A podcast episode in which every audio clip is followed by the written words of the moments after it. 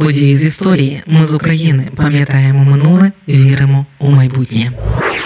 Перша українська політична організація виникла в Галичині 175 років тому. 2 травня 1848 року у Львові була створена головна руська рада. Наголошу, що у той час слово руська асоціювали, означало правильно означало саме українська. У той час західноукраїнські землі, як і польські, були окуповані Австрійською імперією. Головна руська рада виникла саме під час австрійської революції. У своєму маніфесті, оприлюдненому вже 10 травня 1000 1848-го головна руська рада заявила про єдність усього 15-мільйонного українського народу, який був під окупацією Австрії, і підтримала національні права усіх поневолених народів Австрійської імперії. Головна руська рада вимагала поділити Галичину на дві окремі адміністративні одиниці східну українську та західну польську. Також вимагали об'єднати в одну провінцію українські землі Галичину, Буковину і Закарпаття. Також руська рада вимагала в австріяків викладання в школах та видання урядових урядових розпоряджень на теренах Галичини українською мовою.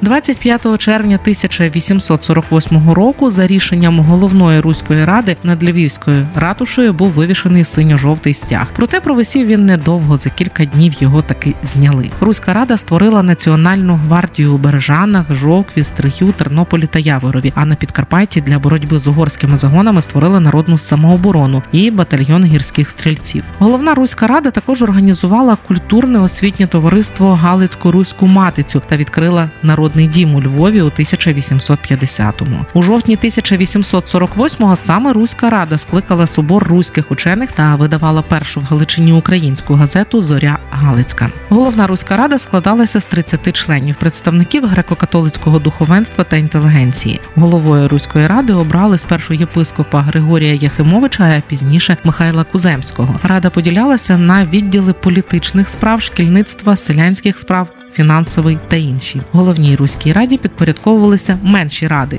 тодішній аналог партійних осередків на місцях. До місцевих рад, яких було майже 50, входили по троє представників від селян, міщан, шляхтичів, дяків і 18 представників від інтелігенції. У червні 1851-го, на жаль, головну руську раду розпустили. Сталося це через посилення абсолютизму в Австрійській імперії. Ми з України важливо знати історію і розповідати історії. Найважливіше, що ми повинні дати нашим дітям, це коріння і крила.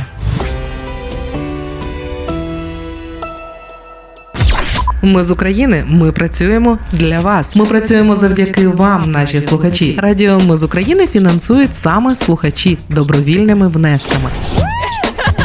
Кожен з них наш спонсор. Приєднуйся до наших спонсорів.